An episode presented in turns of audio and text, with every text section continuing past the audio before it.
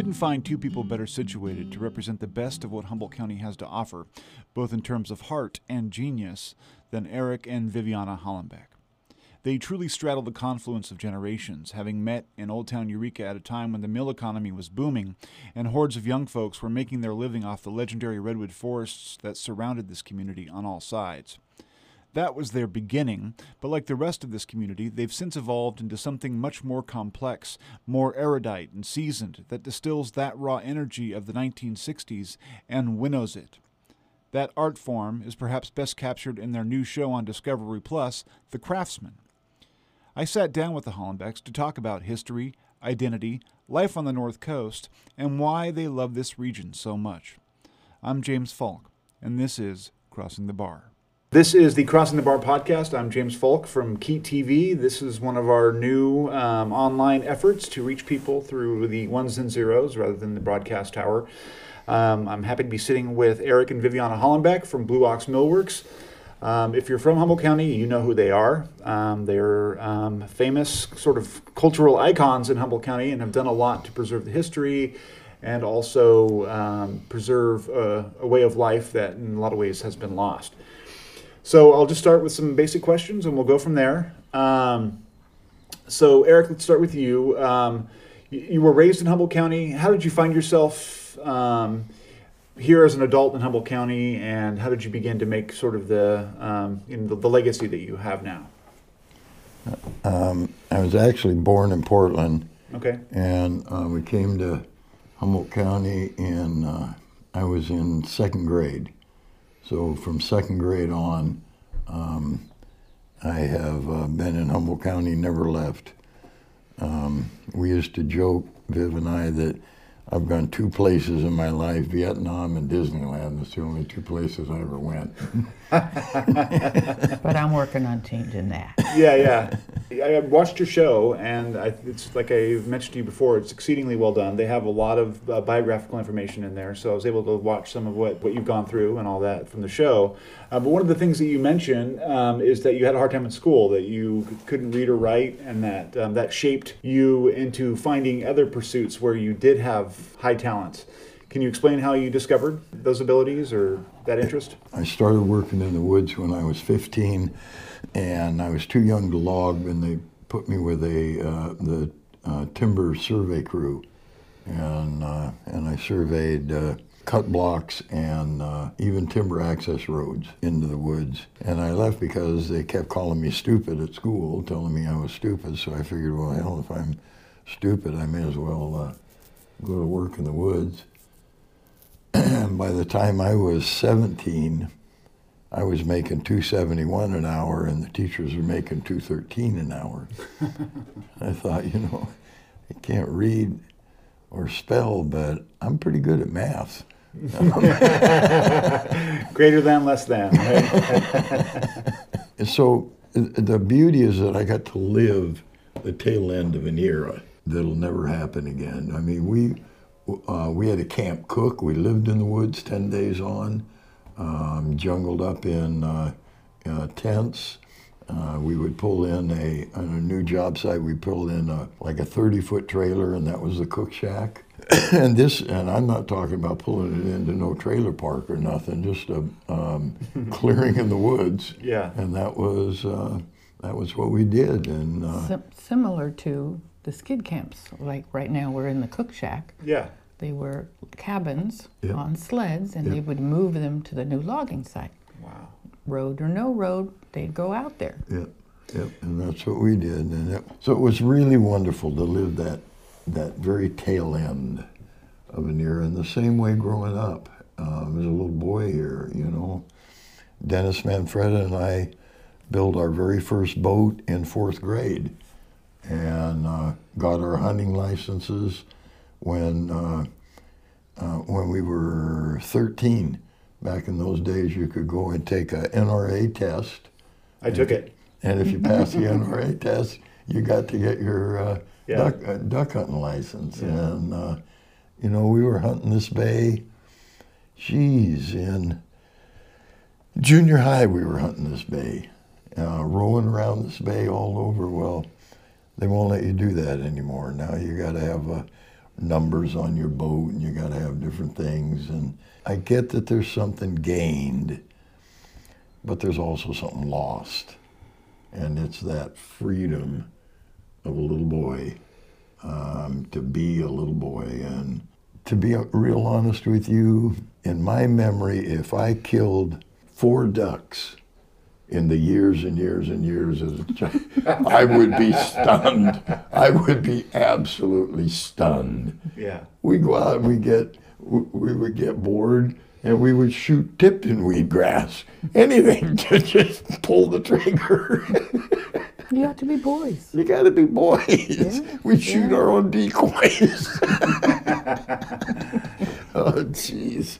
It was just the fun of growing up and being in nature and being on the bay and all of that. Yeah. Then, then when I moved up here, I came, I grew up in L.A. I was born in Argentina and raised in L.A. And um, he was logging at the time. He and his uh, three original partners had started a logging company. And so I said, Well, I want to see. Let me come. And so I would go out with him. Well, my big thing is photography. Sure. I chronicle everything. So I have these fabulous slides of the last logging job that they did. And Eric's out there with his pipe and his ponytail and his hard hat with painted designs on it. and I got, I got to be actually She ran They- a cat. they Eric's the kind of guy who says, "Well, here, here's how you do this. Push this, push that. Don't touch that." And they needed somebody to um, man to operate the winch on the back of the cat. So he and the guys would go out and put the chokers on them, you know, the collar on the logs, and then hook on the the big chain. What's the big chain called? Bullhook. the bull hook, and then they'd tell me, okay, get the winch going and haul those babies in. So I thought that's pretty cool. Yeah. It was it was exciting. The guys were not ver- terribly impressed at first, but then when they saw that I could free Eric up so he could be out there with with the trees, Yeah. it, it helped. And we're not talking a little cat. Yeah. We're talking a D8, a 2U D8. That cat will not fit in this building. Yeah. It was That cat was enormous. the, the power that you feel Yeah. It was terrifying and energizing both at the same time. yeah, I'll never forget that. That was amazing. I have so many questions, and it's hard to know where to go with some of the questions I have uh, because I find it, it fascinating. Um, one thing I wanted to talk about is that you worked in these camps toward the tail end of the era, you know, of the uh, probably the logging boom or the golden logging era, Yep. whatever you want to call it. yeah. Um, and there's a uh, a stereotype, I guess, of like the logger. You know that there's kind of a an ungenerous portrait that some people hold in their minds of how these people were and how they operated. Can you give me a sense of who these people were that you were working with, the older men, as you're a boy trying to you know learn the trade? Absolutely, and I'll go one step better. To go back to the very beginning, to 1850, and the Gregg Party coming out here, the first guys to come out here, um, and they've decided to find a town here. And how's this town going to survive? Um, well, there's timber. We could we could log it. Only the world has never seen timber like this ever in history. You walk up to a tree, we've got a cross section over here um, inside the Redwood Shrine that's 15 feet in diameter. That cross section was cut 70 feet up the tree. Wow. 70 feet off the ground, the, tr- the tree was 15 feet in diameter. Wow. It was 30 feet in diameter at the base. So you think about it. First, how are you going to get this tree on the ground? How are you? It, it- there ain't no uh, saws or, or technology made to even cut it down. Now, let's say you magically get it on the ground. How are you going to buck it into lengths? Now you magically buck it into lengths. How are you going to move it? Now you got to move it. Because this is a scale that's not comparable to any other logging operations, right? It's in the world. Yeah, in yeah. all of history. Every bit of this had to be invented. Yeah. And then you finally get it to move. Where are you going to move it to? There's never been sawmills built to handle this Yeah. kind of timber, ever. Yeah. The idea isn't even there. These guys and gals solved every one of those problems, every problem that came up. Uh, these were brilliant, brilliant people. And the fools are the ones today not giving them credit for what they did. Yeah. That, that, that those are the foolish ones, not them. Yeah. They were brilliant. Yeah. They were uh, problem solvers by nature, and uh, and got the job done. Pioneers. They were pioneers. They pioneered the The industry. the, industry, the whole industry, and then all through, you know, World War One, World War Two, the boom after World War Two, the world screamed for cheap building materials, screamed at the top of its lungs. We in this county stood up and, and supplied them. We did it. Yeah. We met the needs of the world. Yeah. Um, so no, don't don't never come down here and get my face over uh, over whether I think loggers are uh, have any negative connotation to them at all because um, these guys and gals were superheroes in my book. How were you treated as a young man? Uh, like a greenhorn, I guess they probably called you. I mean, out in the woods. Were you? Uh, was it like a? Was there? Uh, how do you call it? A? Uh, you know, where they initiate you into the group by Oh, yeah. tarring and feathering you, or whatever it would be. Um, you know, the first the first day, um, and I thought I was pretty tough. I thought I was a pretty tough 15 year old. Every 15 year old thinks they're pretty tough. By two o'clock, I sat down and cried in the middle of the trail.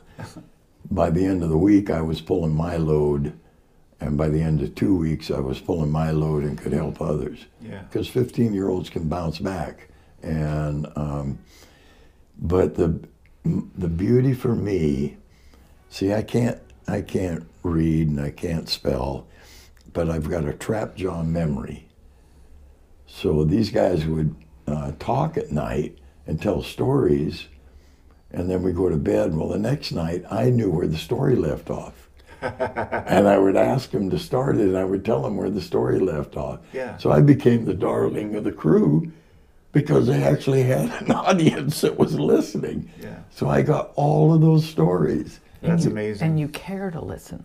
and I care. And you to- are yeah. a really good listener. The stories fascinate you. And I'm sure they responded to that. They, boy, I was the darling of the crew.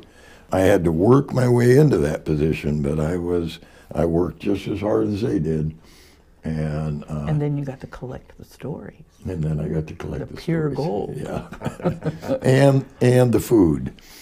yeah. How was the food? We had a camp cook named Jimmy Vanencini, a little short Italian guy, couldn't weigh 100 pounds, and uh, meaner than a cat dirt fence. He would cook dinners, and I would sit down at the table and eat until I thought it was polite.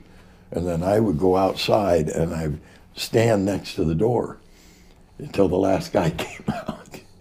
And then I'd go back inside, and Jimmy would be cussing and swearing and ah, blah, blah, blah, blah, and he'd cleaning the table off and pushing all the leftovers down to me. You can't fill up a 16 year old. Well, yeah, especially one that's working his ass off. there is Excuse my no way language, in but- God's earth you can fill up a, a 16 year old little boy. That's an impossibility. And didn't you tell me that, that loggers eat need more calories Thank than you, thank yeah. you, Viv. Yeah, so Jimmy came down and took a tour, um, oh, 10, 15 years ago. Oh, that must have been He neat. was still alive, yeah. Yeah, wow. And I asked him, how many calories were you trying to shove into us? And he told he told me between 2,500 and 3,000 calories a day. And, and we didn't have a fat guy amongst us. I'm sure you didn't. No, I mean you couldn't gain any weight because you're spending it all. That food never even had a chance. It hit the burners and just went insta poof. So now you went from work, working in the woods as part of another person's operation, and then ultimately started your own mill, right? Is that how did that come about? I got didn't, drafted. Didn't, didn't quite get that. He he surveyed with Okay. other companies, Okay, and then he and three other partners started Blue Ox Logging and Lumber, okay, and then evolved to be the manufacturer. Okay. Yeah. So I got drafted, um, went to Nam um, in a combat. Um, I, w- I was a combat uh, radioman in uh, A Company of the 327, and we were in, in the jungle and in combat the entire tour, my entire tour. We never came out. That's a full year. Yeah. Yeah. and um, and then I came back, um, f- uh, uh, out of Oakland, um, hitchhiked home, got home at uh, five o'clock Saturday afternoon, and I went right back to work for the same company, five o'clock Monday morning.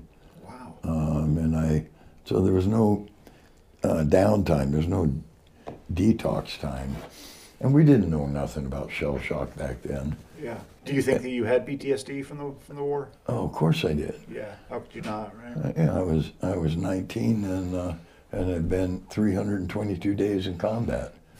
Um, so I lasted uh, two years, I think, and then had a meltdown, and uh, and quit and sold all my stuff. Uh, sold my vest, sold my slide rule, sold, everything, my boots, um, bummed around for a year, and then uh, and then uh, four of us, my brother and two other guys and I, decided to start a logging company, and we borrowed three hundred dollars from Humboldt National Bank and uh, and uh, started Blue Ox. So that's how how it got to to, and then we logged for three years, and then uh, the logging market collapsed, and then we uh, the bank had sold us this property for no money down because it was condemned to be torn down. And then Viv and I, the, the partners dissolved, and then Viv and I started uh, manufacturing here. So, how did you guys meet? The classic Old Town Bar and Grill story. Okay. Yeah. Let's hear yeah, it. yeah. I um, we we didn't meet on the dance floor. I worked there Mm-hmm. with Lonnie's uh, Eric's brother's girlfriend, and one day she said, "Oh, we're going to get Eric down here because he's just been moping at home since his divorce, and so we're going to get him out here." I said, "Okay, great." And they said. This was Bonnie Gould. I don't know if you remember Bonnie Gould. Uh, Bonnie Gould Doc, like the the- famous. the, yes. mayor of Old Town. That Yeah. was her nickname. Yeah, she was great. She and Nanette said, "Bet he could be 20 minutes to two hours late." I said, okay. so they were, and um, I got them some soup because the kitchen was closed by that So were they time. coming in after, after work, or was it? This would have been, I can't even remember if you you must have been working. Yeah. Must have. Mhm. Yeah, I think you were. It must have been a weekday. Yeah. And um, I joined him for a drink afterwards, and Eric invited me to dinner. And um, I kind of looked at him because I thought, I don't even know you. But Bonnie, she leans over in a stage whisper and says, Say yes if he takes me too. So it was Bonnie and her boyfriend, and Eric's brother and his girlfriend, and Eric and I, and Bob Imperial and his girlfriend. And so that was our. That was our first date. Dinner party. Huh? Uh-huh. and then we Went to, went to Merriman's, and then uh, and then I moved in with him six weeks later, and then we got married a year and a half later. So can I ask? Destined to be. Yeah, well, that's what kind of when I. What did you? What was your first impression of Eric when you saw him? Well, actually, I had met him twice before and didn't like him. Okay, why not? Yeah. Because he was a grumpy old bastard. I was not impressed. But in all honesty, when he met me, he thought I was a bar chick, mm-hmm. which I was playing the role of at the time. Sure. So it wasn't quite the right timing. I remember writing to my mom. It, we, we, our first date was February 29th. And I wrote my mom and I told her, in the spring, a livelier iris changes on the burnished dove. And I didn't tell her the rest because she knows that, Yeah. because the other part of it is, and in the spring, a young man's fancy lightly turns to thoughts of love. And she knew that I'd met So, my one true love. yeah, yeah. What is that from? Ooh, I don't even know the poet. I have to look that up. Oh, I can I can We look it can up. Google it. Yeah, yeah. But that's that's the poem, and so we just knew there's a lot of destiny and fate involved. Absolutely. yeah. I mean, I'm a thousand miles from LA. We weren't even going to stay here, my girlfriend and I. We were going to keep traveling north. What brought you to Eureka? Get the hell out of LA. Just to go north and get out of town. And we had friends that were going to college here, and they said, Yeah, you can stay with us.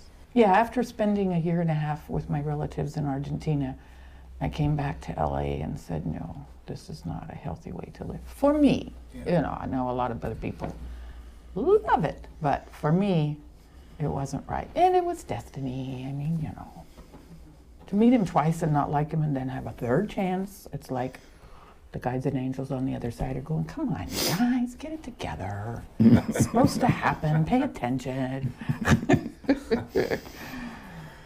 So when did you? Uh, was there a point in there that you fell in love with this area? When did you find the, the passion that you seem to have for like For this area? for this area, Eureka in particular? I hear you guys. It must have, it must have been pretty early on, because I met him after I'd been here six months. Okay, so pretty early. Yeah, yeah, and like I said, photography.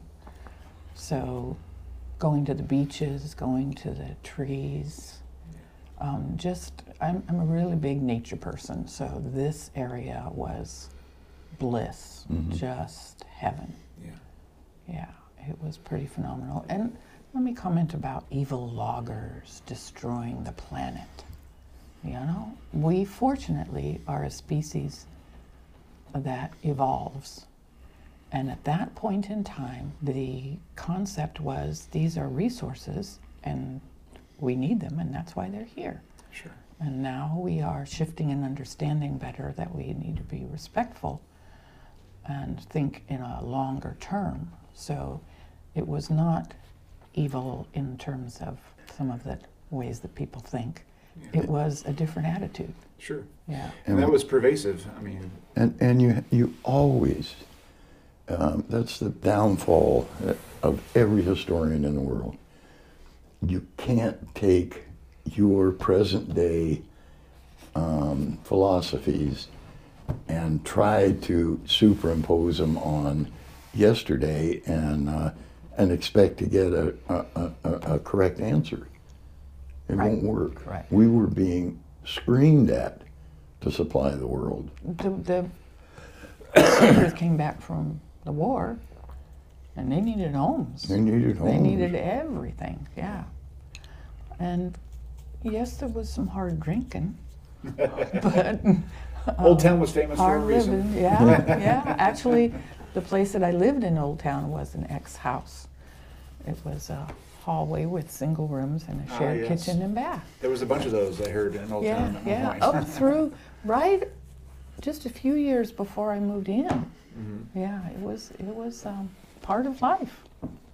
Yeah. So one of your, uh, not to, I'm just trying to, one of your passions has been to restore old milling equipment, right? For like uh, restoring Victorians and that sort of thing. And if I remember correctly from an old interview, I, I conversation we'd had, you found some in the woods, right? And you restored it, and that like kind of put you in a unique position in the market. It, it wasn't really a passion, it was a necessity. Okay. I'm not kidding. We started this Sure. company with a $300 bank loan. Yeah. That is not a joke. um, that was probably the richest we ever been because he gave us cash money. I walked out of there with $300 cash in my pocket. I had to find equipment that I could either get for free for hauling it away or, um, or I could trade some labor for it. So I had to go after the old junk that nobody else wanted. Uh, it was not Viv and I's intent to build a museum. That was not what we did on It was purpose. working equipment. But you also have to acknowledge that you're a mechanical genius. I understand. Even even yeah. when he was a kid, he would take things apart. I don't know what his put back together rate was at that age, but figuring out how things work was was uh, a key part of our ability to create what we've created here. Don't you think, Viv, that everybody, everybody in the world's born with a handicap? In, in my case, it's a real easy to see handicap. It's uh, reading and uh, writing, but um, everybody, life has given everybody a compensator, something that they're extra good at. And for me, it's thinking mechanically. I can take apart a machine and figure out what they were trying to do, what the machine with the machine, what how they were trying to get about this problem and how they were trying to do it so that I can put the machine back together again. Yeah. Um, so that was And that- vital. Yeah, yeah. In our case, that was vital, yes. Mm, I didn't know what my talents were because I'm not mechanical. I suck at math. I can write and I can take pictures. Yeah. But what I brought to the table was the organizing. Okay, if we're going to go over here, then these are the steps that we have to take. These are the people we have to talk to. Here's the resources we have to figure out. And so we both learned. We made a lot of mistakes, still are. but that was what I was able to bring to the table. But that doesn't show, you know? Yeah, that's not. It's the, different. That's not the product. That's the. Yeah. Yeah. Yeah. Because that- people always say, "Oh, so what do you do? Do you do the roses?" No, that's Eric too. So how has you guys' marriage been? I mean, I don't mean to get too personal, but have you guys had a pretty good, solid relationship the whole time? Do you fight? I mean, I've been married for 25 years myself. It's probably the hardest thing I've ever done every day, Uh-huh. Yeah, and uh, yeah. trying to get a sense of where you guys are with that. so I, um, our daughter Dale asked us about that. She's putting together um, a new Blue Ox arm, so to speak. It's going to be online sales, and she had us write down about us. Mm-hmm. So fundamentally, it's very humbling when someone worships you, when somebody's whole heart is into being there for you and doing everything they can to be a support. And I feel that way from Eric. I'm hoping you feel that way. Absolutely, yes. Yeah. So you you join forces and and the power is exponential. You Greater than this. the sum of its yeah, parts. uh-huh. Exactly. Yeah. You're we, right. We work well together. We enjoy working well together. We're not real good at playing together. We're working on that. But it seems like maybe some of that work is play for you guys too. Like you, It's you so enjoy it. creative. you know? So creative. Yeah. Yeah. Yeah. And, and we respect each other's um, contributions. The whole concept of um, being a human, in my opinion, is evolving. You don't stay a five year old, you don't stay a 16 year old, you don't stay a 50 year old. You just keep shifting and changing. And if you're open to listening and observing and consciously evolving, then you have the opportunity to evolve together. And then it's really cool. Well, Yeah. well put, Viv. Thank you. Yeah, that's e- exactly. I I totally agree. You know, I said on the TV show that we're all trying to find ourselves. Who are we? Define ourselves. Mm-hmm. You're a wordsmith. You're an interviewer. You do what you do. I'm a craftsman. I do what I do, and we we build our whole identity around that. Well, guess what? I'm here to tell you at my age, all of a sudden out of nowhere, life throws you a curve.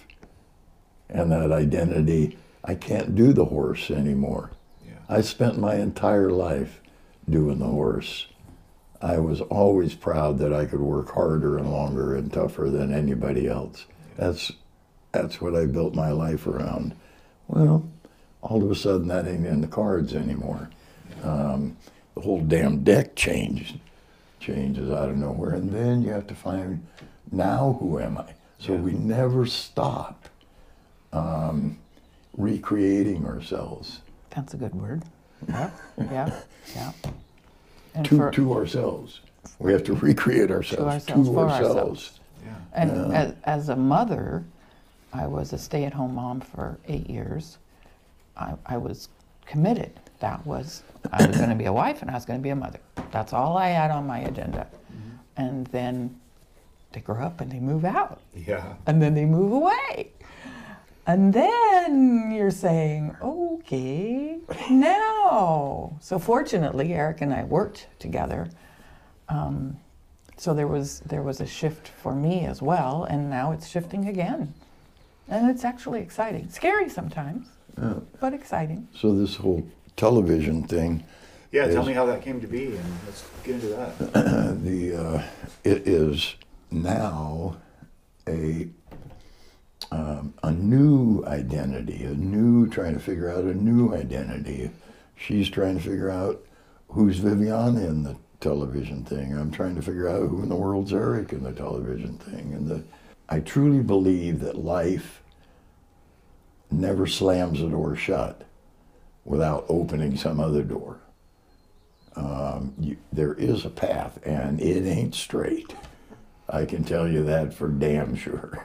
It's a zigzaggy, starting down one trail, and a rabbit trail takes off, and you got to go over the rabbit trail, and now a gopher trail takes off, and you're headed on the other direction, and a gopher trail, and you you just wandering your way through this thing. but if you have the inner moxie to step up to the plate and say, now I'm ready to redefine myself to myself, then you're playing with life as life's playing with you. Yeah. You're playing the game. You're, it's like a surfer. Yeah. The wave changes. And you got to change. If you're going to ride the wave, you got to change. Otherwise, you're going to get all Smashed juked into up the in the wave. and and it's a collaboration.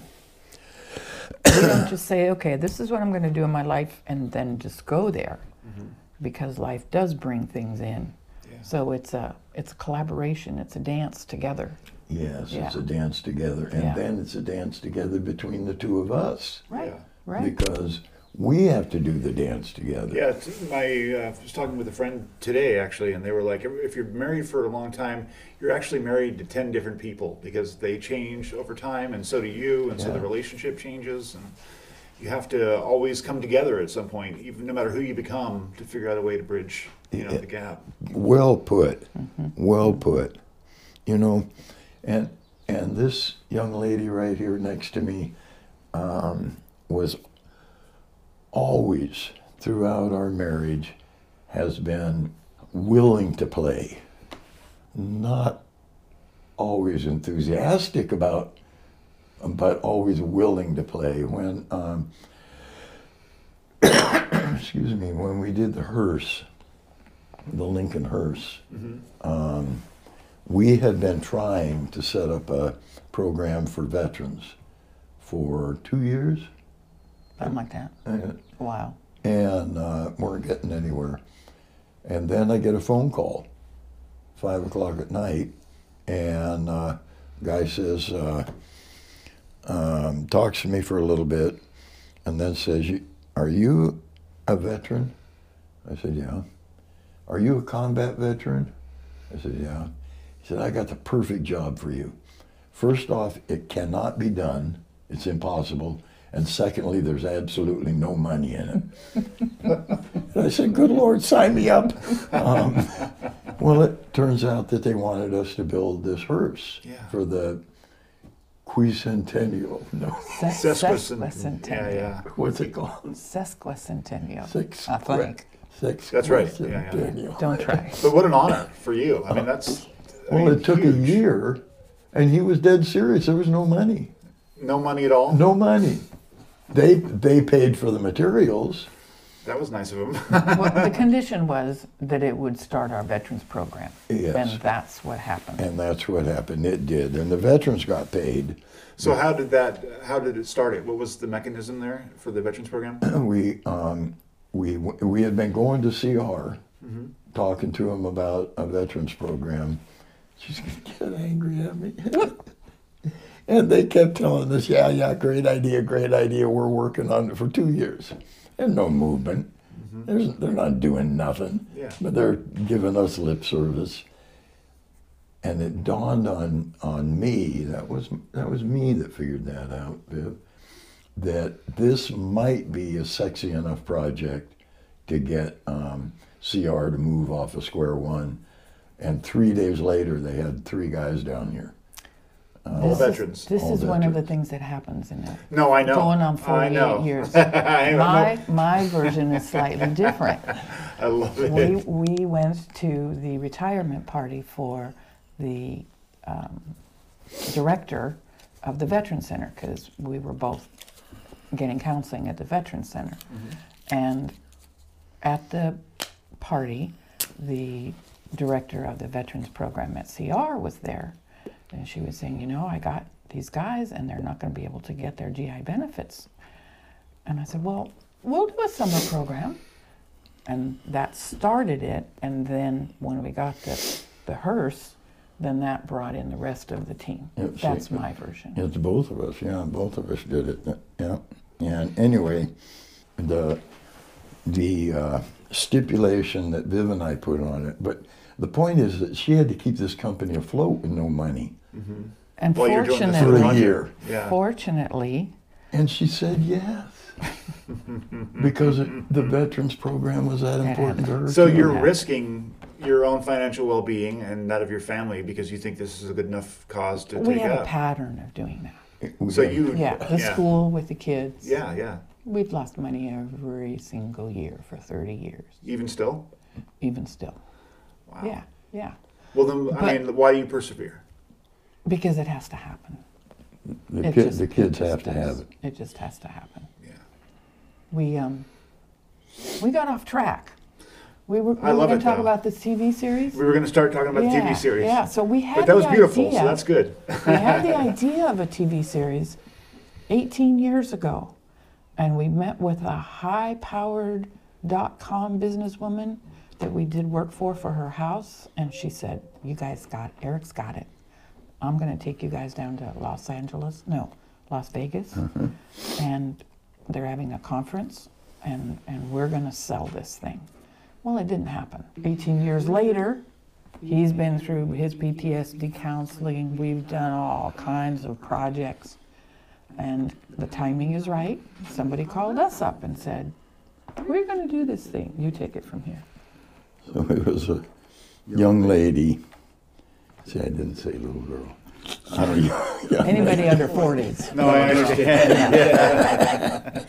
Um, and she called again at five o'clock at night, and she said, "We're going to pitch a uh, new program to a new network for Discovery, and uh, the program's going to be called American Hero. There's going to be 50 of them, one for every state, 50 segments. Would you um, be for California?" I said, "Yeah, that'd be ducky. That'd be fine." That's not the first of these calls we got. I mean, People are pitching ideas to you, probably. these happen. Yeah, Yeah. yeah. Um, so that'd be fine. Um, and then two weeks later, I get a call from a um, gentleman, and he says, uh, "Do you remember the young lady?" Yes, I remember the young lady. Well, she worked for me, and they didn't like it. They're not going to use that. Um, Discovery isn't. yeah. Yeah. But when they saw your footage in the um, pitch, in the presentation, they said, go to those people right there and see if they would have their own television series. And I have to say it before you tell me no. I had the presence of mind, and I have to say it this way because I don't have it very often.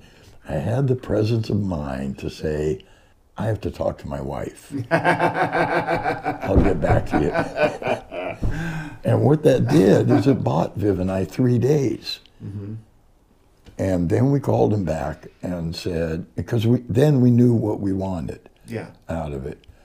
and we told him, uh, if you're looking for some idiot reality show um, with a, I don't know, pro- Protagonist. protagonist. We and learned this- that word. That um, we're smoke. We are so far down the road, you don't even see our dust. Yeah. Um, we're out of here.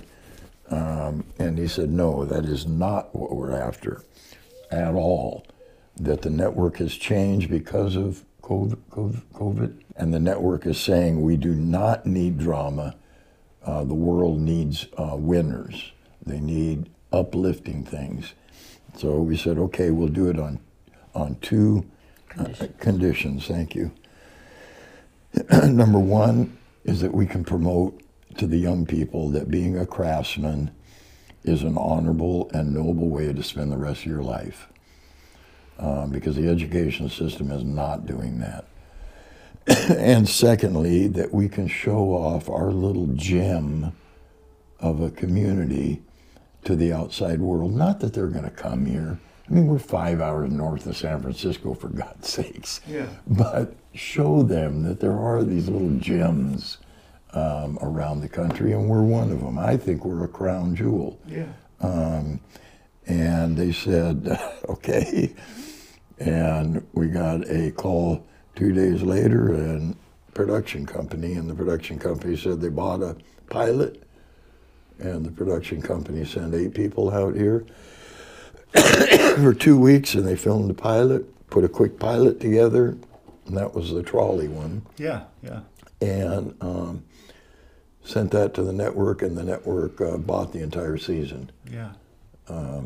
Without it having been produced yet, they just saw the pilot and Yeah. The pilot, right. Yeah. Now, I have to jump back just a little bit. Ten years ago, um, a similar thing happened. This uh, young man down in LA um, was still a student at USC at the time, and he wanted to do something about craftsmen.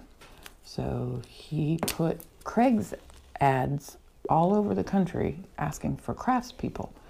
And Tony Smithers, who was yeah. the head of the Visitors Bureau, saw this and said, Eric, you should call these guys. So they interviewed Eric, a young woman again, and then later the guy called back and talked to Eric and agreed to come up here.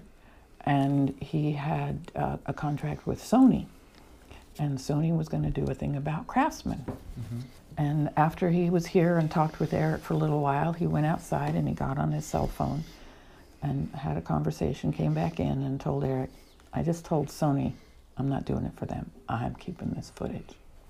And he put together a little nine minute documentary. It took him a year because he was still a student. Yeah. Um, and he edited it down and made a nine minute documentary that has had 600,000 views. on YouTube alone, Yeah. And- almost a million. and- well, b- between Vimeo and YouTube. Yeah.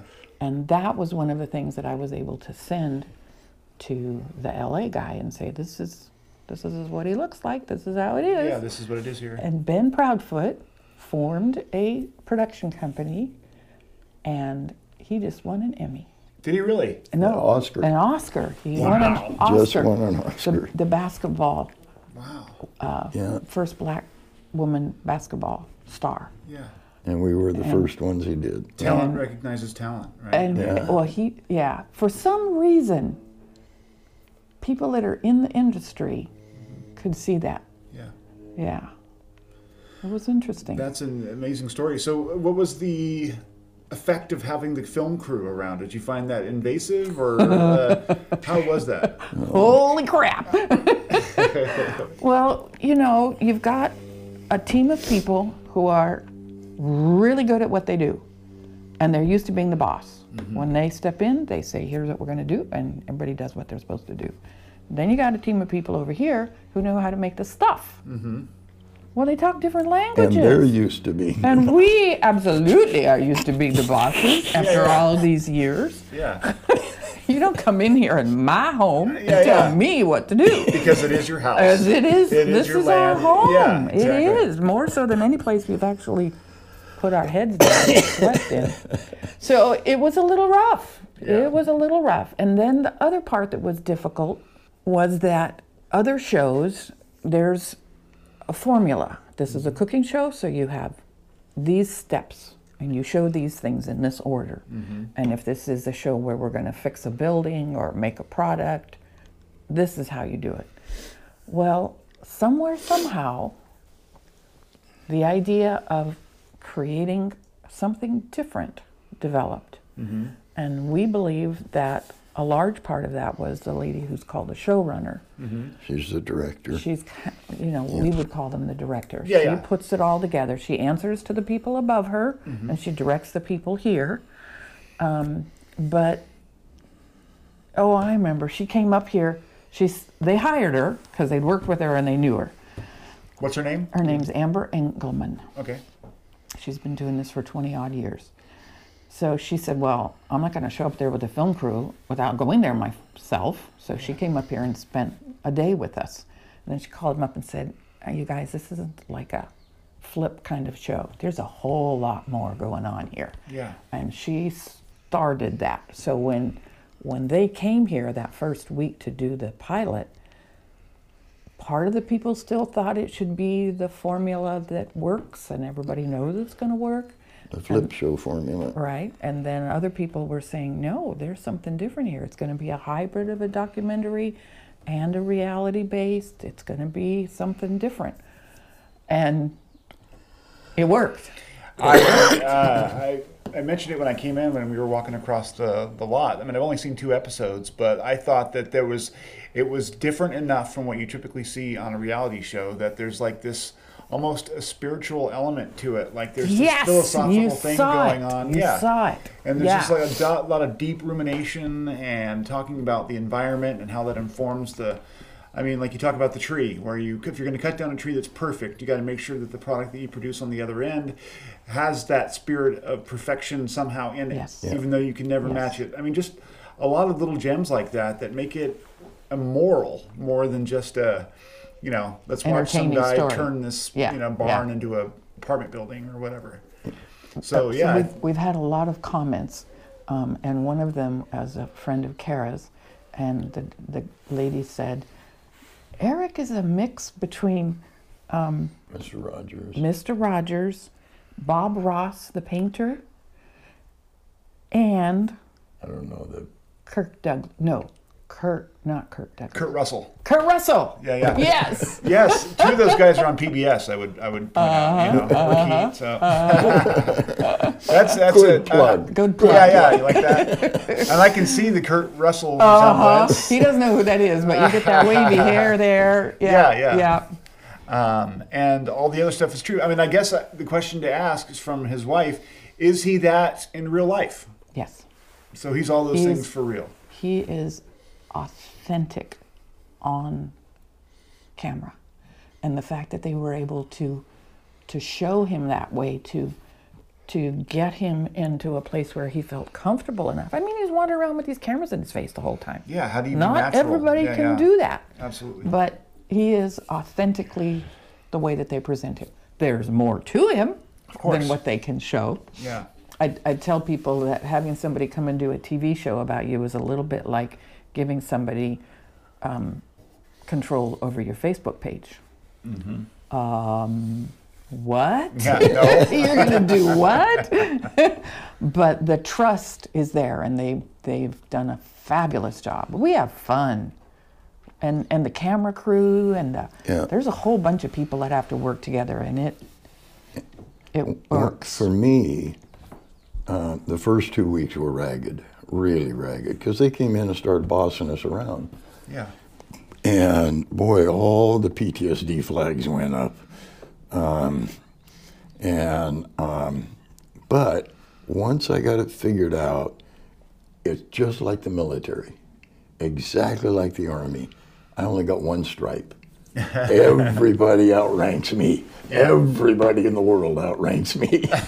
Once I got that figured out, then then I could roll with it and just stand and smoke my pipe until they said, "Eric, go do this," and I'd go do that, and um, and and then they they all got comfortable bossing me around, and that's when the magic really happened, because every one of them, the two camera guys were top, top, top notch. The the uh, sound guy, you know, we're in the middle of Sequoia Park Yeah. and I'm walking down the trail doing that about the trees, mm-hmm. and he and he starts Sound screaming. Huh? The sound guy, The sound guy. Mark Yeah. Goldie. Uh, um, he starts screaming, "Stop! Stop! Cut! Cut!" He don't have that authority, Yeah. Yeah. and um, everybody stops. He runs up to me and drop your drawers. and I said, "What? drop your drawers?" I pull down my Levi's, and he runs a cord down my leg, and tapes a microphone to my boot, and plugs it. Now pull it back up again, and plugs it back into that thing that I have to wear that he Yeah, yeah, has, yeah. that sound thing. The pack, yeah. I have to have the sound of your foot squishing on the turf while you're walking That's on amazing. the duff. You, you know that they felt that comfortable. Yeah. And that they every one of them did their job that good. Yeah. They were top, top notch. And, And those aerial shots, the drone shots, Yeah, yeah. aren't those They're gorgeous? gorgeous. Yeah, yeah. So well, I mean, the whole thing about this whole like complex. I mean, they get all these like nice nature shots, looking through the grass and the birds, and I mean, it's just amazing. yeah. Two things. You downplay yourself. You say, "Oh yeah, they're bossing me around. I just stand around and smoke my pipe." No. he has got a memory and an ability to think several steps ahead. Mm-hmm. So he may be standing there smoking his pipe, but he's got the ideas going and he's directing where those stories go and wrapping them around. Yeah. That's I- one thing. But like any private, you can't let them know No. but the other thing that we figured out is that the bridging the gap between these two languages, um, for instance, they'd say, okay, tomorrow we're going to do this. They, they come up with a schedule every night. Well, they didn't take into account that the paint has to dry. Yeah. So then we figured out that our daughter Kara has the ability to put things into sequential order, the, that plug things where they need to go, and she knows how to do stuff, and she knows her dad. Yeah. So she was the The go-between. the Translator or whatever, She yeah. was the liaison, and so they hired her to be the liaison, and that made things go a lot smoother. Yeah. a lot smoother. I mean, that's one of the questions I was going to ask. Since you had your daughters involved and also your employees, right? Yeah. Uh, how did you guys all come through that stronger together, or was there tension? How did that work out? There was tension, and we got stronger. Both. Both. Yeah, yeah. yeah, yeah. Because we we were nervous. Mm-hmm. We didn't know what we were doing. The girls and I. That was that was rough. I don't know if Caesar was nervous. Caesar and Louise rolled with it. He seems like an anchor Oh the my whole time. God. Just, Just just absolute. even solid, and the whole joking that they do. Yeah. That's always been there. Sure. Yeah, you can sense that. I think. Oh, I, I they felt just like it was oh, natural. absolutely. So the the fact that the camera people were able to pick that up and expand it, um, and having him talk in Spanish, Mm-hmm. you know, one of the camera guys was from Argentina, ironically. Yeah, wow. And so he interviewed Caesar in Spanish, and then they put, you know, the Yeah, whatever, subtitles is, or the subtitles. Yeah, Yeah. cool. So it was, it was really quite amazing how the whole thing came together, and and we just started, you know. Can can she tell you?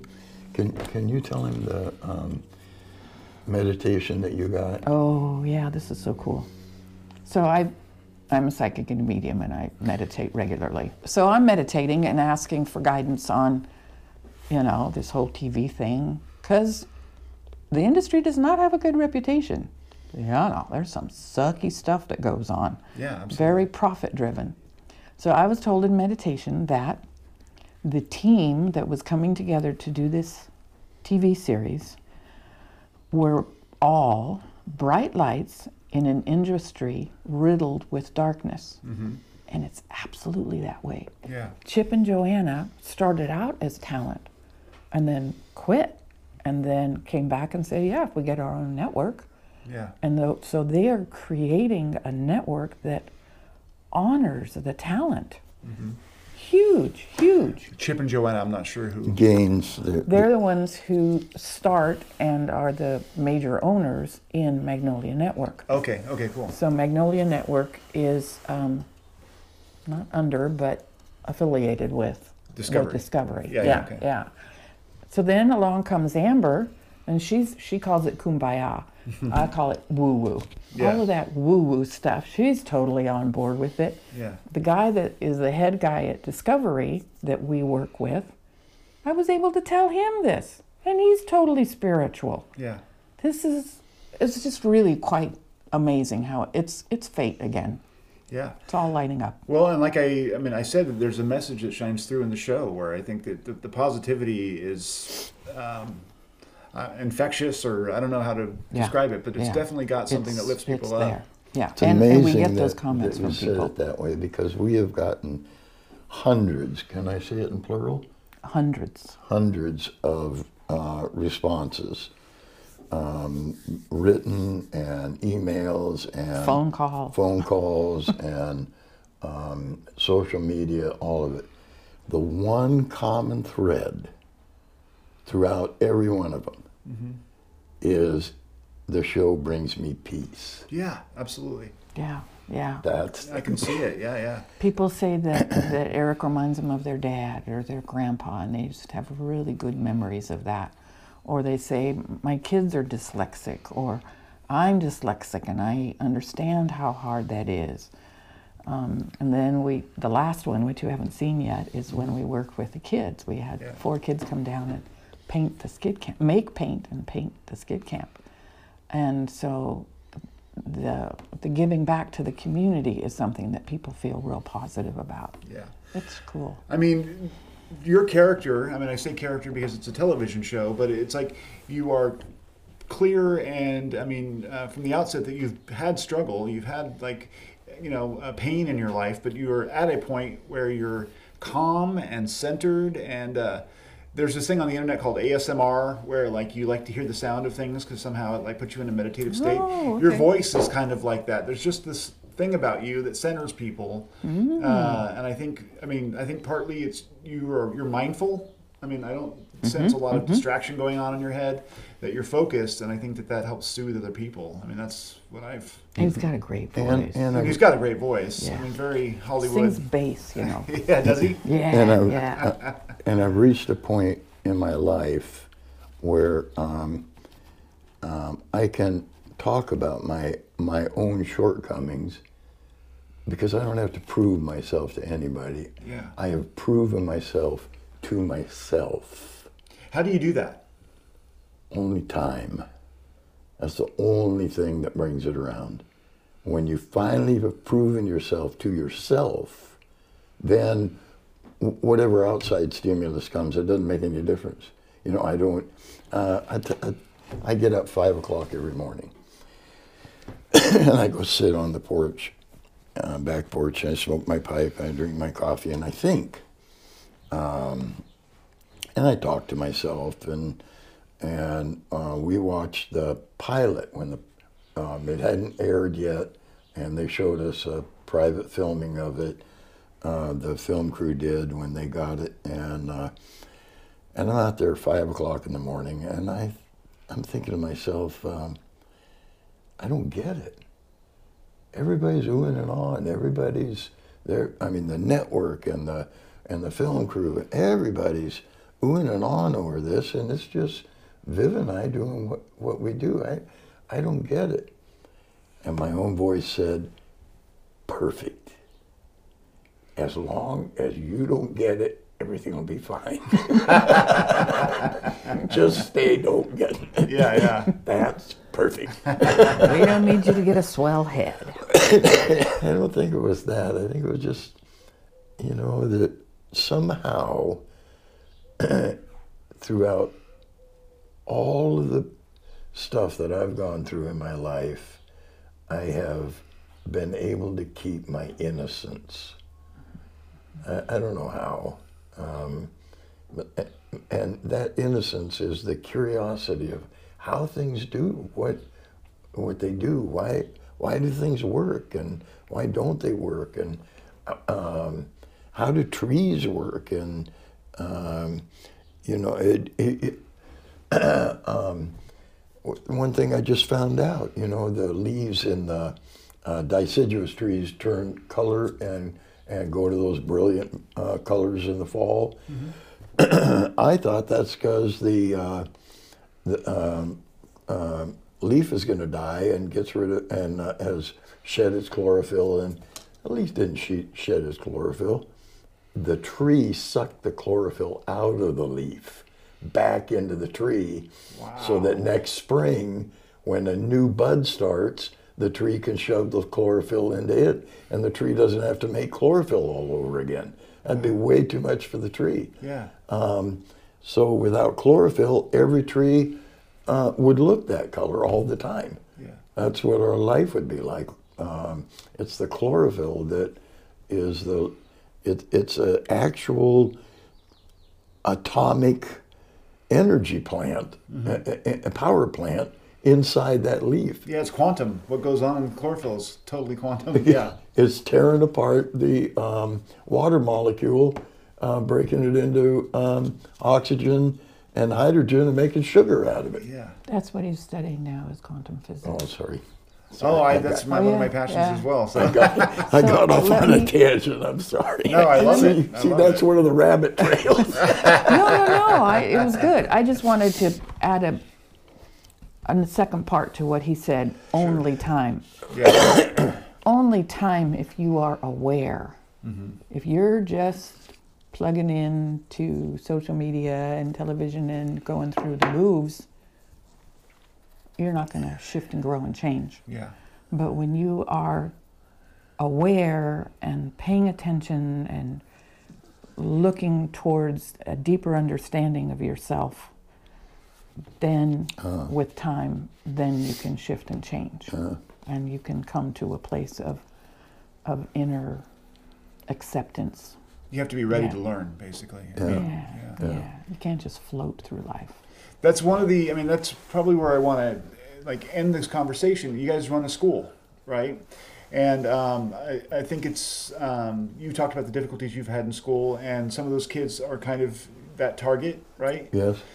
when you're interacting with students and stuff what do you think is important as a teacher and as someone who's giving them an opportunity that, that maybe they wouldn't have gotten elsewhere what do you feel like is important to instill in those kids that maybe they're not getting from the culture more broadly? I mean kids are on social media, my own kids, or you know, and, and I often feel overwhelmed because I want to anchor them in something that is more concrete. And um, I guess, what do you see that the kids might be missing, and how can we help to like fill that? Well, one of the things Eric always talks about, you know, that hands on work is a powerful way of understanding yourself and the world. Um, it's a healing modality, really. My focus is more um, you don't have to be prisoner to what happened or didn't happen in your childhood you can make up your mind to go and do and build and create a new way of living.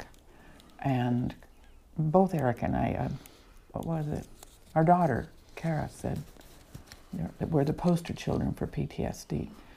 I didn't have the combat vet stuff, but I had a lot of trauma in my childhood. So I understand how hard it is. It, it isn't it isn't an easy journey. You you really have to work at it, but you can do it.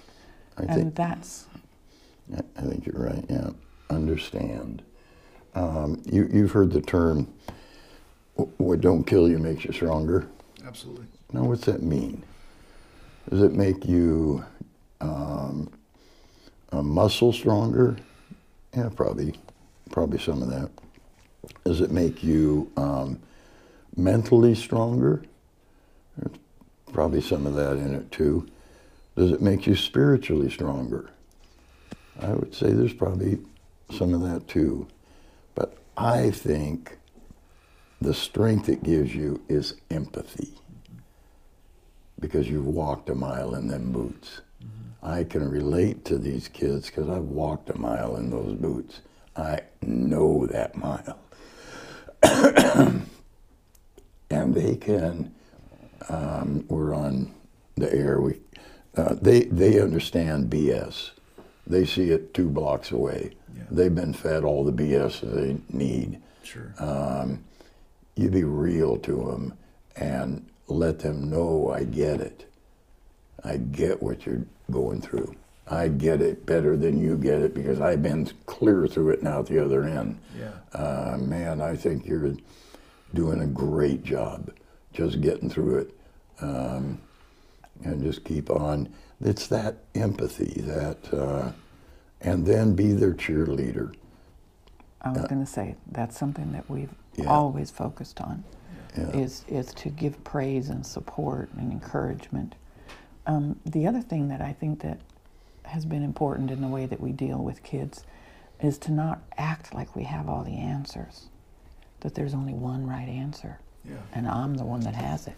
That's totally not the way that we work with with kids. In the last uh, program, when you when you watch it, um, the second day we made a mistake in the paint, and the paint didn't come out. Eric made a mistake. Thank you, thank you. And that's what the TV didn't get across. I don't think the kids didn't make the mistake. Um, they made the mistake in the gloppy of the um, of, of, of, the, the, The flour, proportions, right? the proportions. But We gave it them one wrong element that we didn't know wouldn't work. I thought chalk would make white. Uh, well, turns out chalk's not a mineral. Calcium carbonate is not a mineral. It's a uh, um, it, it, it ground up shells from um, billions of years of, of uh, um, sea life, microorganisms, sea life. So the chalk didn't work. Yeah.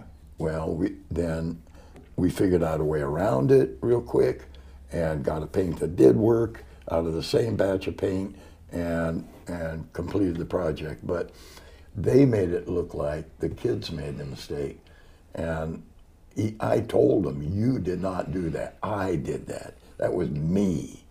I made that mistake. I'm owning it." Yeah. Um, and I'm not less than because of it. And yeah, Yeah, I'm yeah. I'm fine with myself. yeah. Everyone makes mistakes. It's Everybody okay. made- Part of that it. didn't Yeah. work. Let's try some different way. Yeah. Yeah. Often you learn more when you do make a mistake. That's Yeah. how we learn. Yeah.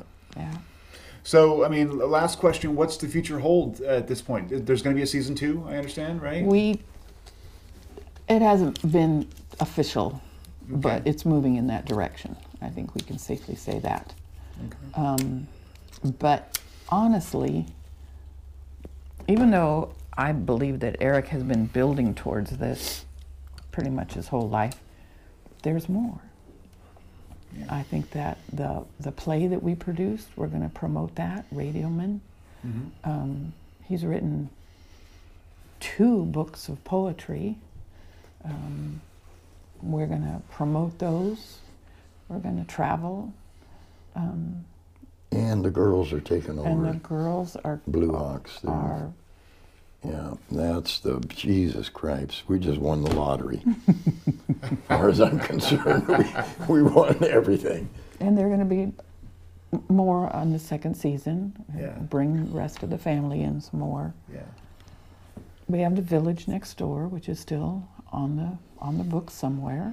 Yeah, that's uh, one of the things I was going to ask you about was the, the village. I know that was going to be like a historic park kind of thing, right? At It's point? technically a craftsman's village. Yeah. Um, There's been a lot of roadblocks, um, but we're familiar with those. A So of- there's a lot of unknowns still. Bureaucratic rigmarole kind of stuff, or Yeah, mostly financial roadblocks. oh, that's ever, Uh, ever the way. Yeah, it's a five million dollar project, which is uh, a lot of money to a lot of people, um, and there are people that it's not very much money to. So Did, didn't Yeah. you tell me you worked with a contractor and he said in San Francisco and he said he doesn't take projects that are less than five million? Yeah. Houses for five and that's one house. And that's one house. So it's all relative. Of course, relative. a one-bedroom apartment in San Francisco. You know, yeah. geez, Louise. It's all relative. Yeah. yeah. Yeah. So there's a lot of things in the work still. We do get to travel at some point. Yeah. Yeah. Uh, Is there a date for when you guys are going to retire, or There is no such thing. Okay, that's what I was. Yeah, yeah. You are that sort of, evolution thing. Remember we were Yeah, talking yeah. about that? Yeah. and you are so like associated with this place. I'm sure that they'll always require your, you know, presence in some way or another. yeah, people come and they want to take his picture. Yeah, They want to have their picture taken with him. It's So. not often that you meet somebody who has what you have, Eric. So I'll just, you know, I don't know, I don't know what it is, I but there's something cool about it. I it. agree. I don't get it. as long as I don't get it, everything will be okay. That's right. It Should be everyone's motto. Right, right.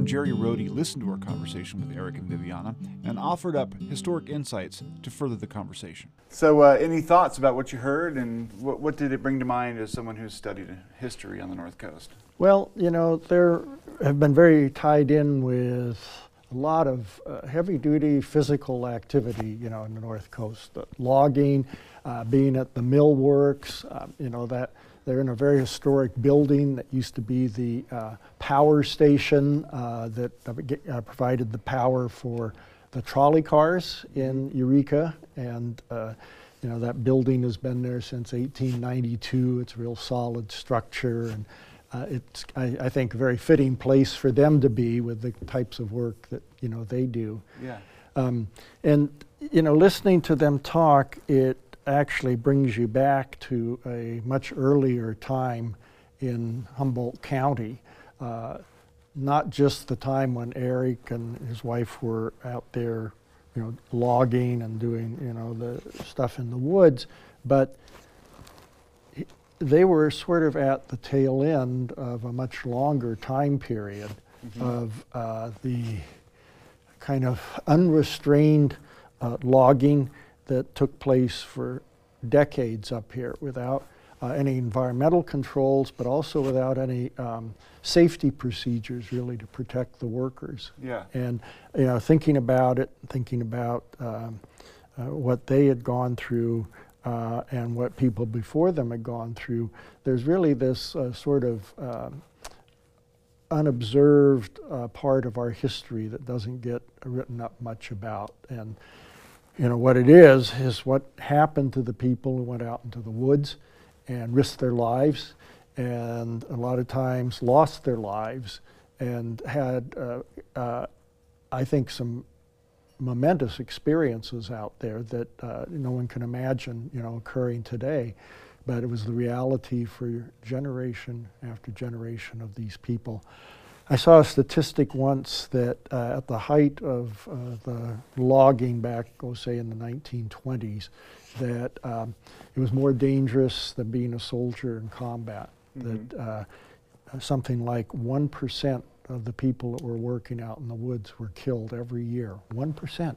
Wow. And you think about that. So let's say you start like Eric did at age 15, mm-hmm. and you know he could easily have worked out there 40, 50 years, and the odds would be about even that he would have been killed. You know that one percent over the rate. course of that one percent a year. Yeah, but if you're doing that, it for lots of years, yeah. yeah and you know, and not necessarily even being killed, but having crippling accidents. You know, I when we first moved up here in the 1970s, we would see old timers around that were missing an arm or a leg, or you know, and most of those I think were the result of logging or mill um, accidents that uh, did that to them, or also being involved with the logging trains. Uh, you know, people don't think about that much, but that was very dangerous also, especially uh, in the early days before they had air brakes or before they uh, had uh, modern couplings that they do today. Mm-hmm. Whether you were uh, logging um,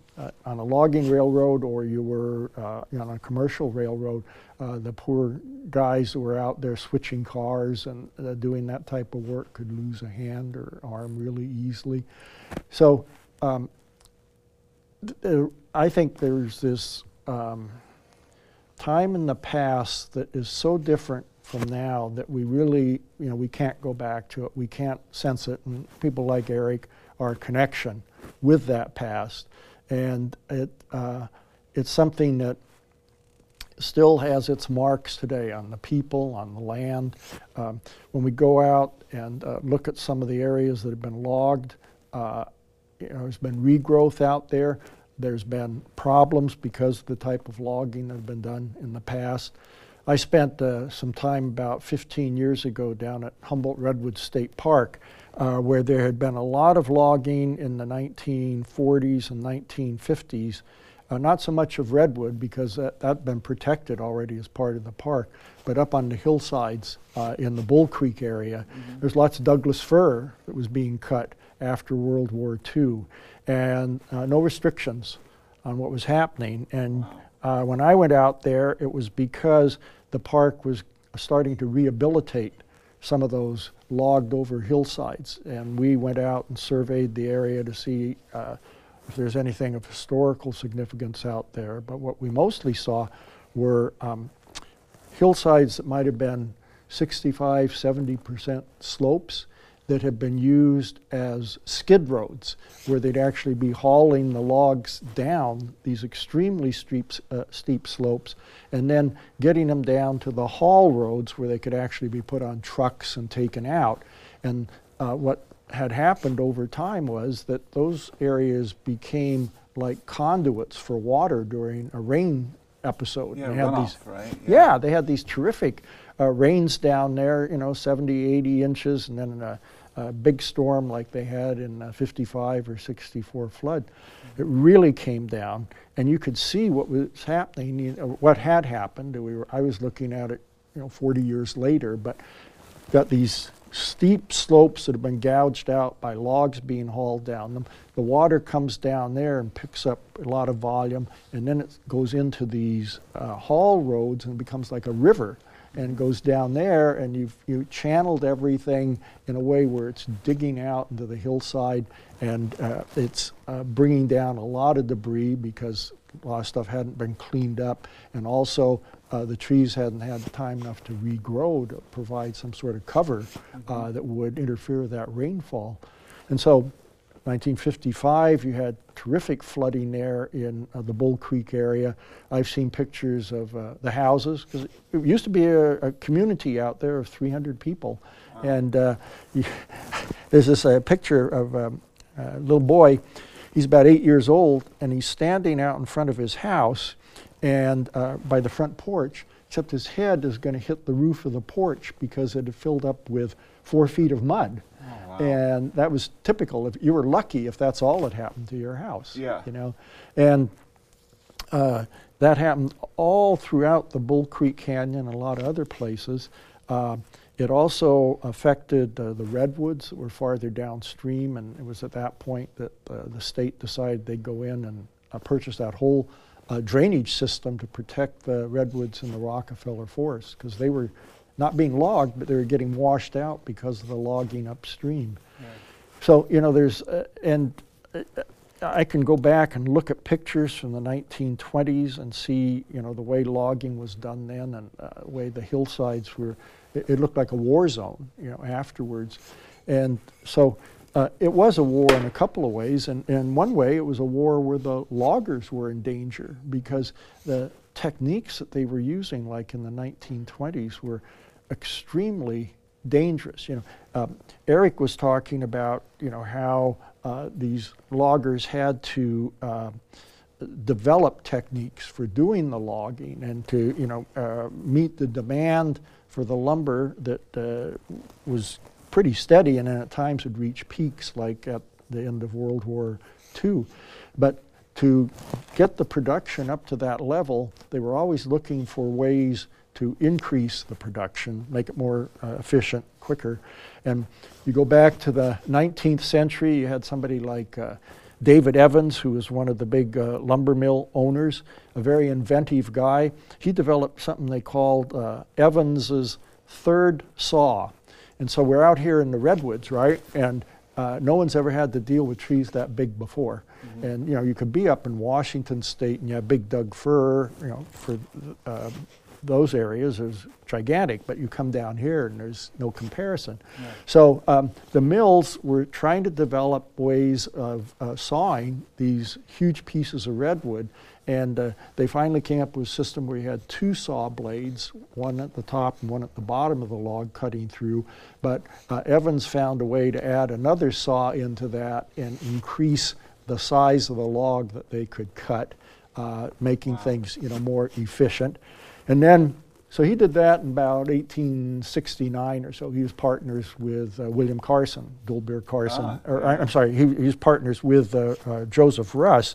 But the partner of William Carson, John Dolbeer, he came along and in the 1880s, he developed what they called the steam donkey. And uh, then that uh, really increased production at that end. Now we, we've already done some things to improve production at the mill, But now out in the woods, A lot easier to get logs to the trains, right? yeah, yeah, because you've got you know these uh, the logs, uh, the ha- the trees have been cut. They they're on the ground. They've been bucked up into log-sized sections, but they're still tremendously heavy. And now uh, they start using steam power rather than oxen power, or something like that. And that's another you know process that uh, speeds things up. And so you get to a time like uh, the 1920s, and uh, they've figured out that rather than dragging the logs along the ground using a steam donkey and having them get hung up in things and knock down other trees and do all of that, what happens if you put it up in the air? So they get into the a time period of high lead logging and they actually are stringing cables now between a couple of trees so that the logs can be hoisted up and just moved through the air from uh, where they've been cut or near where they've been cut to a landing. Yeah. And talk about something dangerous. Yeah, yeah, yeah. You know, you've got something there that's uh, you know the size of a small locomotive coming through the air, and if you don't pay attention, that thing could hit you. And yeah, it- just yeah, squash you like a bug. Yeah. yeah. exactly. Wow.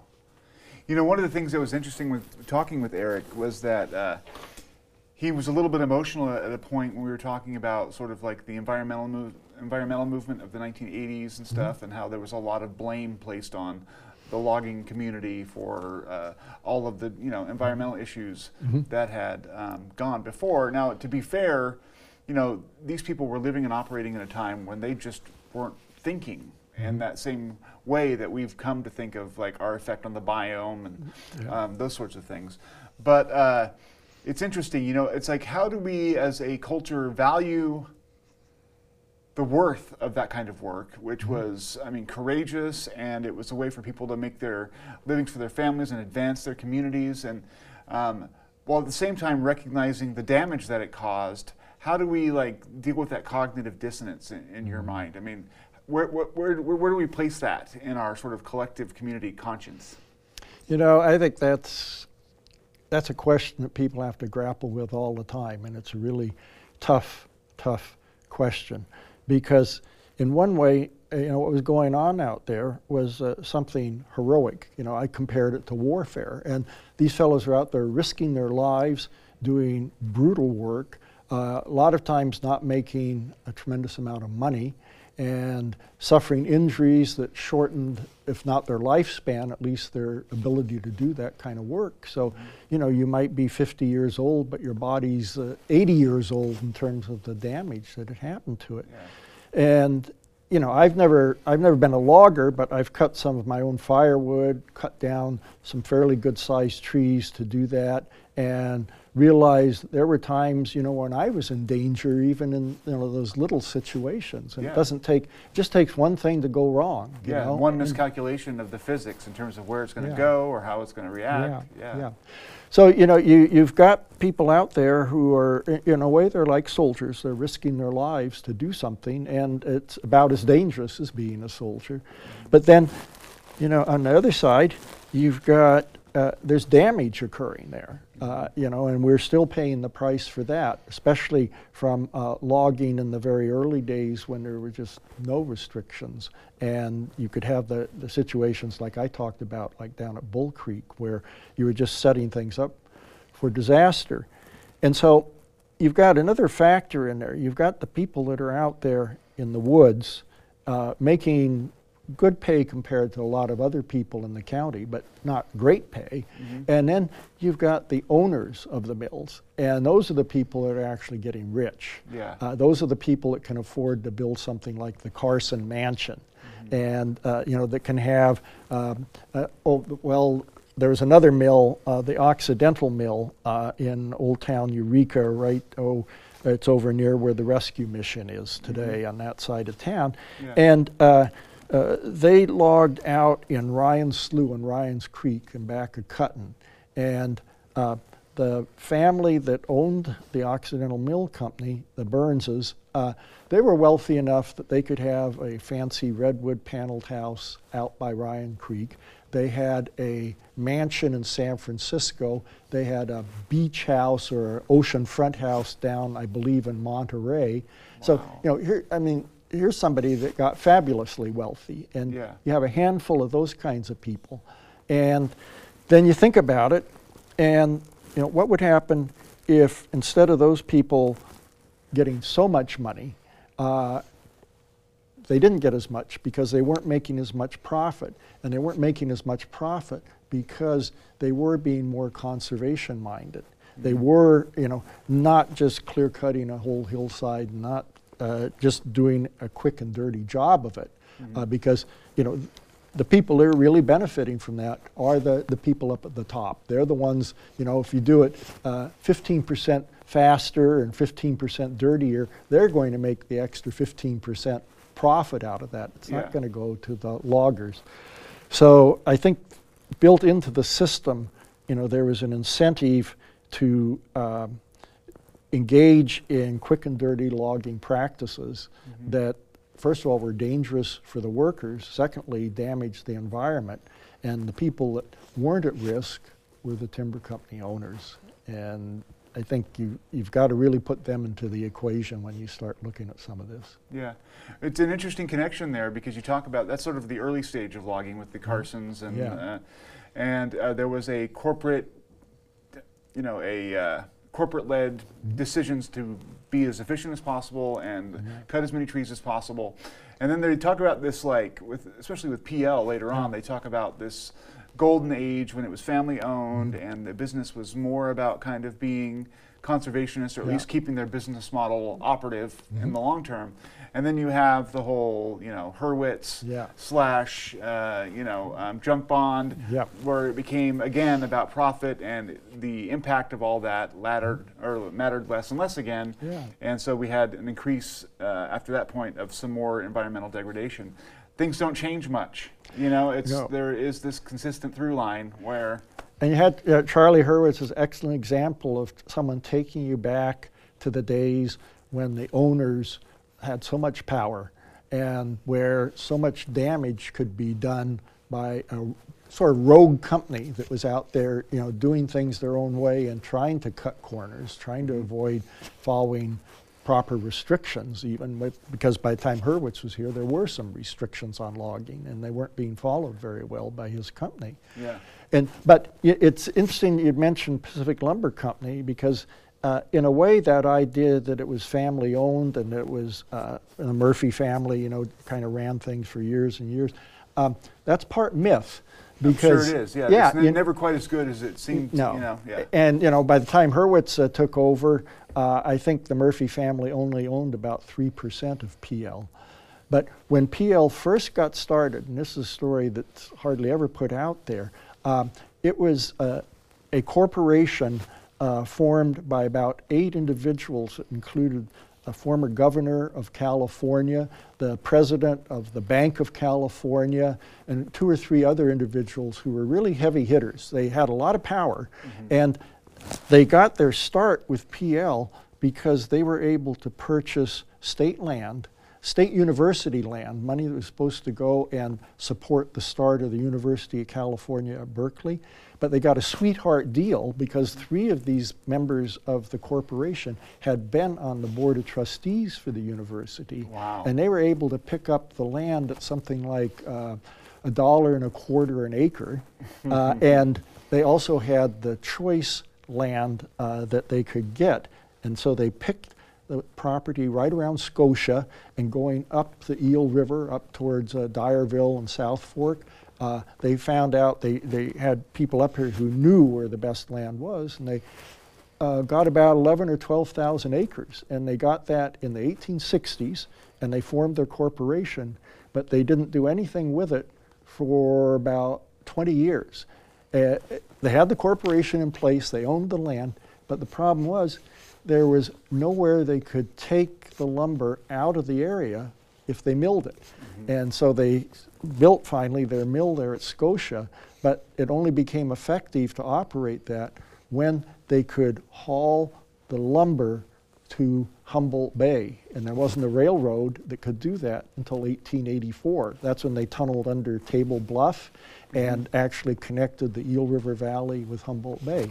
So then PL opened their mill they had a spur railroad that connected with the main line, and then they bought a whole bunch of uh, bayside frontage at Fields Landing because there's a deep water channel there. Yeah. They bought four docks. They had their own uh, fleet of steam schooners uh, that they owned themselves. They could take the lumber from Scotia up there, put it on the schooners, and take it, you know, wherever PL could sell it, all around the Pacific Rim and you know down to San Francisco, places like that. Wow. So, uh, you know, we're talking about, uh, you know, heavy hitting, big time activities, uh, sort of like giant chess pieces that are being moved around in the timber industry, uh, so that, once again, a small group of people can make a lot of money. Yeah. And, you know, a lot of people did get work and they were able to make money too, but there was this great imbalance of uh, who was getting rich and who was just barely making it. Yeah. You know, that's what's sort of interesting. It's like, even though the main driver of that whole development, like you said, is the small cadre of folks who are at the controls who make the most money. But what it did for the community is it provided a generations of steady employment. Where if you were 18 and you didn't want to go to college or you didn't have the money to do anything else, you could go into a career that, even though it's dangerous and even though it's challenging, there was money in it and there was a future. You could buy a house and you could go on vacation. You could do these things and be a functioning part of the uh, you know middle class. Yeah. Absent you know timber and absent fishing now, and I mean as more of these things get sort of degraded over time because the opportunities aren't there, we don't have that middle of the road, uh, you know, incentive or uh, a generational um, wealth generation. So people kind of get lost. It's like now, even though what drove that was the very rich getting really rich, since there's no drive for the rich to come here and invest and do any of that, they don't. Yeah. And so our economic prospects tumble. It's like it's almost like communities have to have a target on their back for someone who's wealthy and got mm-hmm. capital to come in and where they can make their wealth explode in order for some of that trickle runoff to mm-hmm. fall to the rest of the community, even though it's temporary. Because as soon as that whatever Yeah. goods and services are gone, they're gone, and the Yeah. company's not going to stick around anymore. Yeah. It really speaks to sort of the unhealthy way that our community or our economies are built. It's like Yeah. no one's looking to make a community healthy. They're just looking to get whatever they can out of that community as fast as they can, Yeah. and then move on to the next thing. You know? Yeah, and you're, you're absolutely right. That's what happened here. Then you see a, a kind of repetition of the cycle, I think, with cannabis cultivation. Sure. You yeah. know, yeah. Uh, you have people coming in once cannabis becomes legal in certain places, or there's a tremendous demand for the product, like we had here for a while. Mm-hmm. People can come in, they can buy some land, they can abuse the land, you know, Mm-hmm. by doing non-permitted work on it, and once again, a small group of people make a lot of money, and maybe the merchants in Garberville are able to get by now because you've got these kind of high rollers coming in Yeah, and buying yeah. things and Yeah. RVs and whatever else. Yeah. Yeah. But then as soon as the market flops, like it's been doing recently, that yeah. Yeah. Yeah. So I think you have to go back really to a time, oh, before 1850, before uh, the whites got here, and what you had were Indian communities and Indian economies.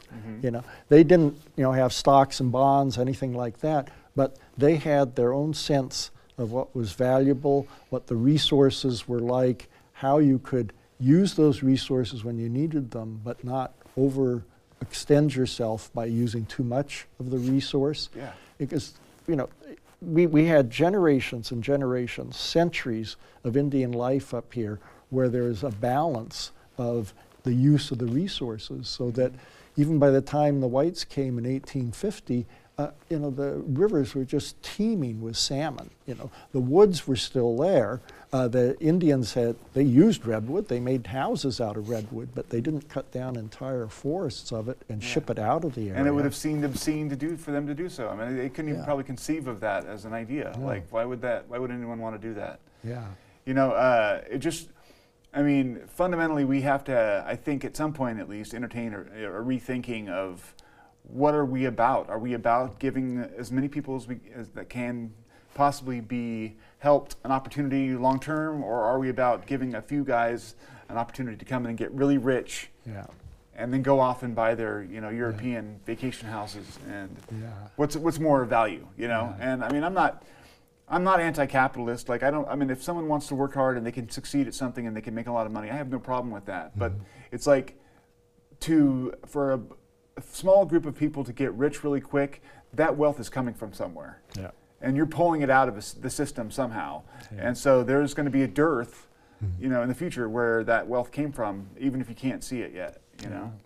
Yeah, I think you're absolutely right. And, you know, it's a big problem, I think, when you have some people that want a lot more than what they need. Yeah. And if you go back, like with the, the, the native population here, uh, they were, for the most part, satisfied with and believed in valuing what they needed, Yeah. but not taking more than they needed. Yeah. And in that way, they were able to uh, have a sustained internal economy.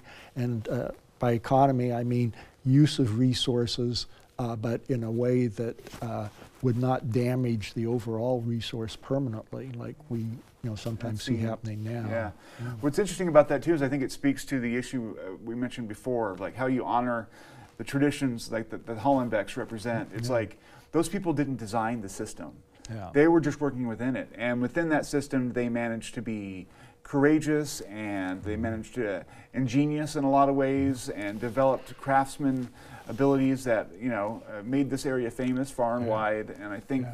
that uh, there's honor in that. You Yeah. know, absent or sort of you know outside of the the degradation that may have occurred in you know the the environment because of the system. I, I don't think you can hold these people responsible for that, and you can still honor what they were able to achieve, um, you know, because they were just trying to get by. Yeah, and they were put in an unequal position. I mean, they, for example, uh, it was virtually impossible for them to unionize up here and to have force as a laboring unit. Uh, yeah, A.B. Hammond, who came in early 1900s, uh, was a leader who, for 40 years or more, made sure that unions could not organize up here. And if some of the other timber owners uh, wanted to offer uh, their workers a better contract or allow them to form a union, Hammond would step in and do everything possible to discourage that. And he, uh, uh, not single handedly, but he was the leader in that movement to keep that sort of thing under control. I saw a picture once uh, of uh, part of the labor unrest in the uh, 1930s up here. This is the time when there was the shootout at the Holmes Eureka Mill, police riot, and several workers were killed. But uh, they showed uh, what was going on down at Scotia, uh, you know, this uh, family run town, and they had their own private police force uh, that was there, and they circulated a, a petition or a document where they asked the workers to sign an agreement that they would not go on strike. And of course, if they didn't sign it, the possibility was they'd just be fired. But you looked at these guys, it's 1935 when the Nazis are rising to power in Germany, and the fellas that you see in these uniforms could have just been brown shirts. Yeah. They, they look, they're, they're bullies, they're tough guys, they're going to Yeah, intimidate thugs. the workers. yeah, yeah. yeah. And so, you know, you could be as heroic as you want out in the woods and risk your life, but if you're now trying to uh, get better pay or something like that, uh, it's totally stacked against you, and you're going to have to run up against uh, the physical intimidation of uh, these kind of goon squads, but also the intimidation of losing your job and you know not being able to have a union to support you. Yeah, that's a it's a it's a fascinating period of history and just how all that developed. Uh, one thing I wanted to ask you about before we st- you know we're done with this conversation is that I've seen a lot of pictures or paintings of Eureka, like when Eureka first got established, you know, Yeah. um, and the redwoods were right at down to the water. Yeah, yeah. Now, uh, so the mills that were set up, like you mentioned, you know, Mm-hmm. um, the various mills that were on the waterfront, they basically consumed the trees back for what became Eureka. Is that right? And then eventually, like just out further out and out. Yeah, well, see, you know, you had a problem right at the start of these huge trees, and you could cut them down somewhat, but they're huge uh, logs then. Uh, how do you get them to the mill? And at first, you know, they could cut, like you said, they could uh, start pretty near the bay shore and work their way back in Eureka, although it wasn't all redwood, there was spruce and other trees there. But they could uh, cut and then just haul them to a mill that was right on the bay.